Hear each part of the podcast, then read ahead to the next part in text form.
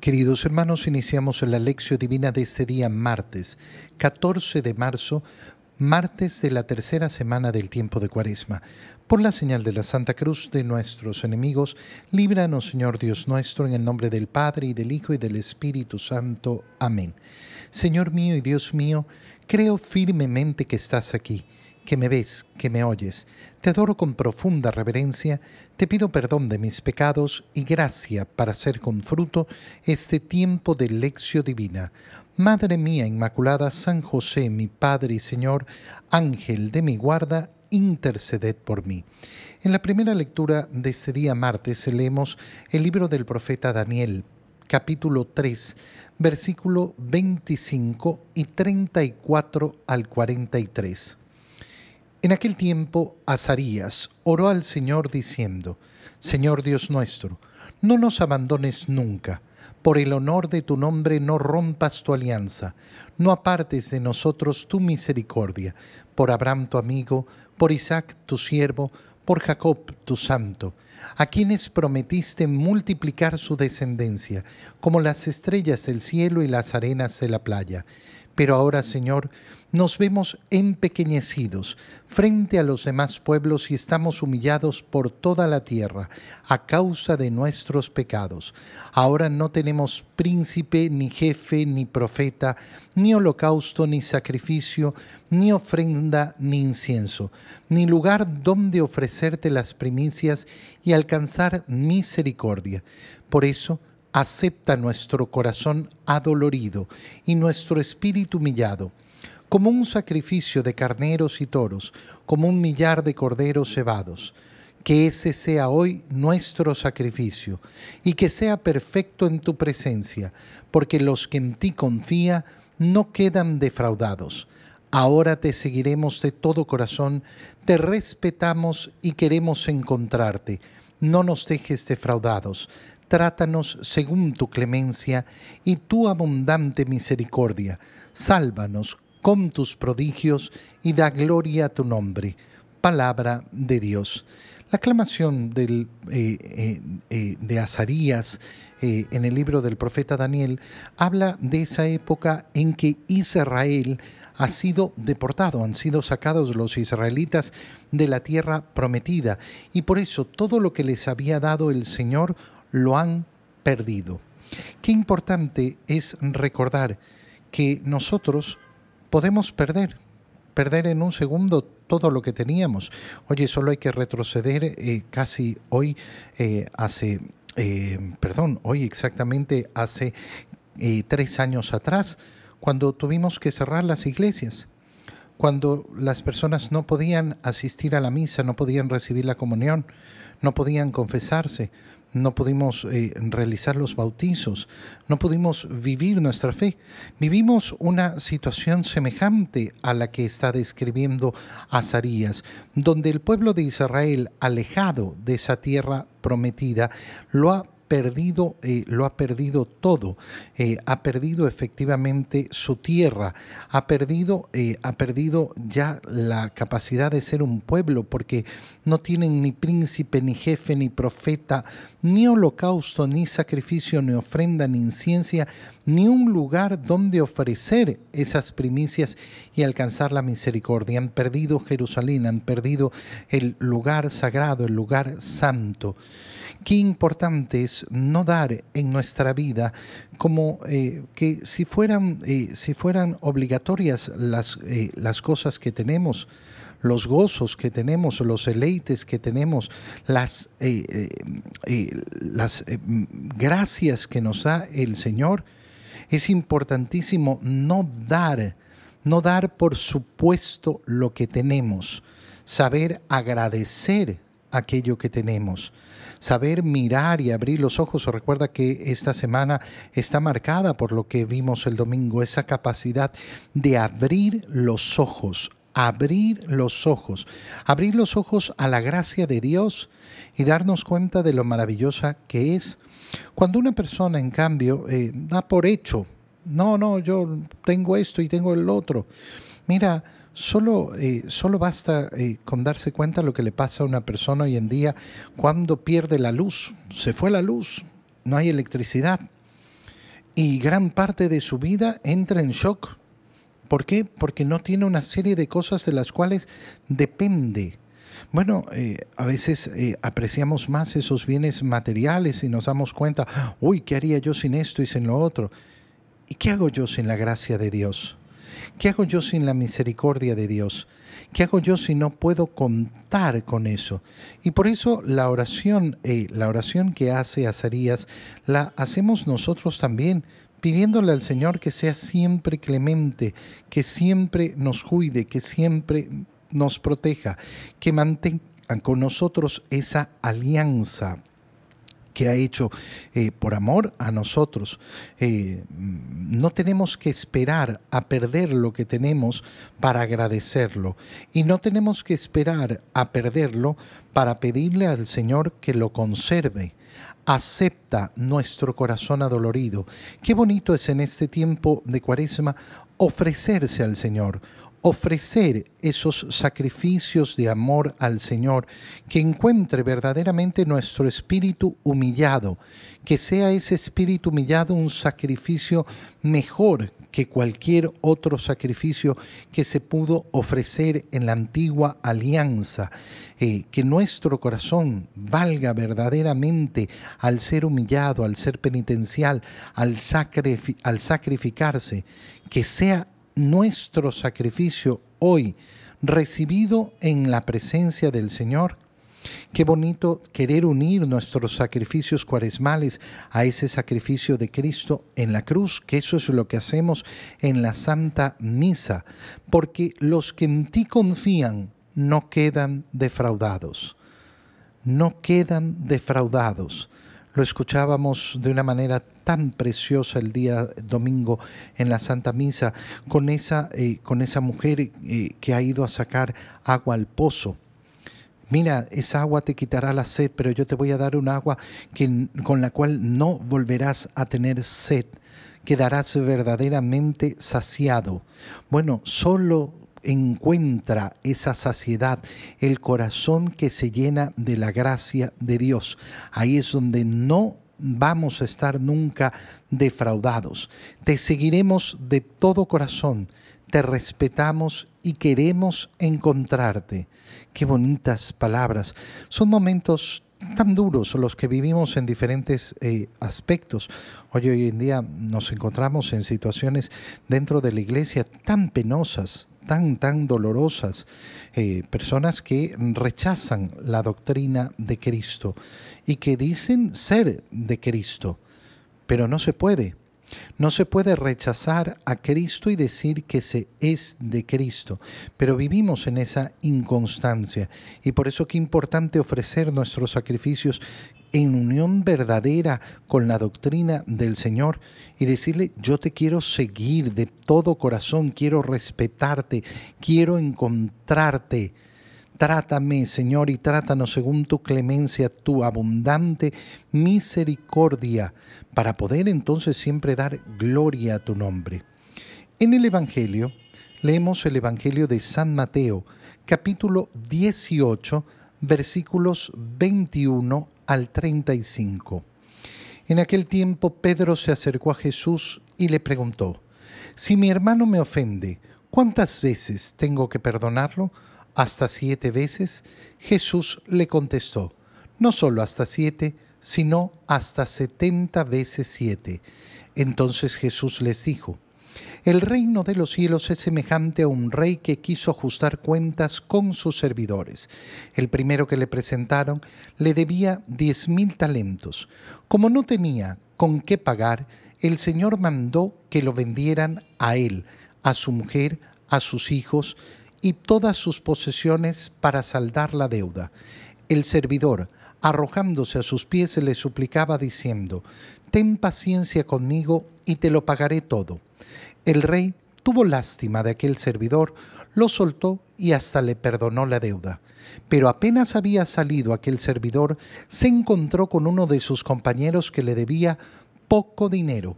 Entonces lo agarró por el cuello y casi lo estrangulaba mientras le decía, Págame lo que me debes. El compañero se le arrodilló y le rogaba, ten paciencia conmigo y te lo pagaré todo. Pero el otro no quiso escucharlo, sino que fue y lo metió en la cárcel hasta que le pagara la deuda. Al ver lo ocurrido, sus compañeros se llenaron de indignación y fueron a contar al rey lo sucedido. Entonces el Señor lo llamó y le dijo, Siervo malvado, te perdoné toda aquella deuda porque me lo suplicaste. ¿No debías tú también haber tenido compasión de tu compañero como yo tuve compasión de ti? Y el Señor, encolerizado, lo entregó a los verdugos para que no lo soltaran hasta que pagara lo que debía. Pues lo mismo hará mi Padre Celestial con ustedes si cada cual no perdona de corazón a su hermano. Palabra del Señor. Este Evangelio que nos habla de esa capacidad de perdón se basa en un argumento muy, muy, muy sencillo y muy simple. Eh, y es tan importante tenerlo muy claro en nuestra cabeza, porque nosotros podemos partir del siguiente, eh, eh, de la siguiente premisa. No es justo que yo tenga que perdonar a fulano que me ha hecho esto y esto y esto y tantos males que me ha hecho si no ha cambiado no se ha transformado, no ha pedido perdón, no ha reparado. Es injusto que reciba mi perdón. Y efectivamente, en una dimensión es completamente injusto. Claro, si la persona no ha, hecho un acto de reparación, si la persona no ha cambiado, si la persona sigue eh, lastimando, efectivamente no merece el perdón. No lo merece y sería eh, de algún modo injusto. Pero, ¿qué es lo que nos propone el Señor? Mirar con una nueva perspectiva. Si yo me quedo solo mirando esta perspectiva, efectivamente no, no saldré de ahí. No merece el perdón, punto. Ok, ¿cómo haces tú para pagar el perdón que te ofrece Dios? ¿Qué tienes tú para ofrecer por el perdón que te ofrece Dios? El Señor nos está diciendo que nuestra capacidad de perdonar no debe basarse en lo que hacen los otros, sino en lo que Él ha hecho por mí. Es decir, que yo no tengo que contemplar las acciones del otro, si ha cambiado o no ha cambiado, si se lo merece o no lo merece, sino contemplar el inmenso amor que Él ha tenido por mí. El día domingo eh, nos recordaba San Pablo en la carta a los romanos que difícilmente vamos a encontrar a un hombre en este mundo que esté eh, dispuesto a dar la vida por, por un hombre muy bueno. ¿Cuántos están dispuestos a dar la vida por un delincuente, por un ladrón, por un asesino? No, no, mm, bueno, mira, si ha elegido en su vida eso, yo no voy a estar dando la vida por él. Efectivamente, en este mundo vamos a encontrar muy pocas personas dispuestas a dar la vida por otro y estarán dispuestas a dar la vida por aquel que aman verdaderamente, por aquel que tienen un corazón eh, eh, eh, tendido hacia esa persona. Pero dar la vida por uno malo. Bueno, nos recordaba San Pablo, Cristo ha dado la vida por nosotros, por ti y por mí, cuando estábamos en esa condición de pecadores, y sigue mostrándonos su misericordia. Por eso es que el punto de referencia que usa Jesús para hablar del perdón no es lo que hacen los otros, sino lo que ha hecho Dios por mí. Lo podemos expresar de la siguiente manera. Cuando nosotros contemplamos la dignidad del ofendido, yo tengo una dignidad. Y si una persona me ha hecho mal, ha faltado a mi dignidad, me ha faltado el respeto. De ahí surge el resentimiento, de ahí surge efectivamente la ofensa. ¿Cuál es más grande? ¿La dignidad mía como ofendido por esta persona o la dignidad de Dios al cual yo ofendo con mis pecados. Si yo he ofendido a Dios, y esto lo sabemos tú y yo, que somos pecadores, que continuamente ofendemos a Dios, si yo he ofendido a Dios, que es inmensamente más digno que yo, y Él, sin embargo, me ofrece misericordia, ¿por qué yo no voy a ofrecerla por el otro? Ah, pero es que el otro no se la merece. ¿Y yo qué he hecho para merecer el perdón de Dios? ¿Qué puedo hacer yo en esta vida para merecer una sola gota de la sangre de Cristo? Solo quien contempla esto entiende dónde brota la fuente de la misericordia, dónde brota la fuente del perdón. Pedro se acerca a nuestro Señor con una pregunta sumamente lógica y clara. Ha entendido que hay que ser misericordioso. Si mi hermano me ofende, ¿cuántas veces tengo que perdonarlo? Ya sabe que hay que perdonarlo. Ha escuchado al Señor que tenemos que llenar nuestro corazón de misericordia. Y Pedro ofrece una cifra bastante abundante, bastante considerable. ¿Será que hasta siete veces? No solo hasta siete, le responde Jesús, hasta setenta veces siete. siete. ¿Qué significa? Siempre. Siempre lo, que está respondiendo el Señor es siempre. pero, pero ¿cómo si me ha ofendido? Porque el perdón no depende de lo que haga el otro, depende de mi libre decisión. Si yo decido depender del otro para perdonar, entonces estoy decidiendo ser esclavo del otro. Ser esclavo. Y a lo que nos invita el Señor es a una vida en libertad. ¿Por qué lo perdonaste si no ha cambiado? Porque me da la gana. Porque me da la regalada gana. Porque yo soy libre. Porque si yo no merezco el perdón de Dios y Dios me lo entrega, yo también perdono.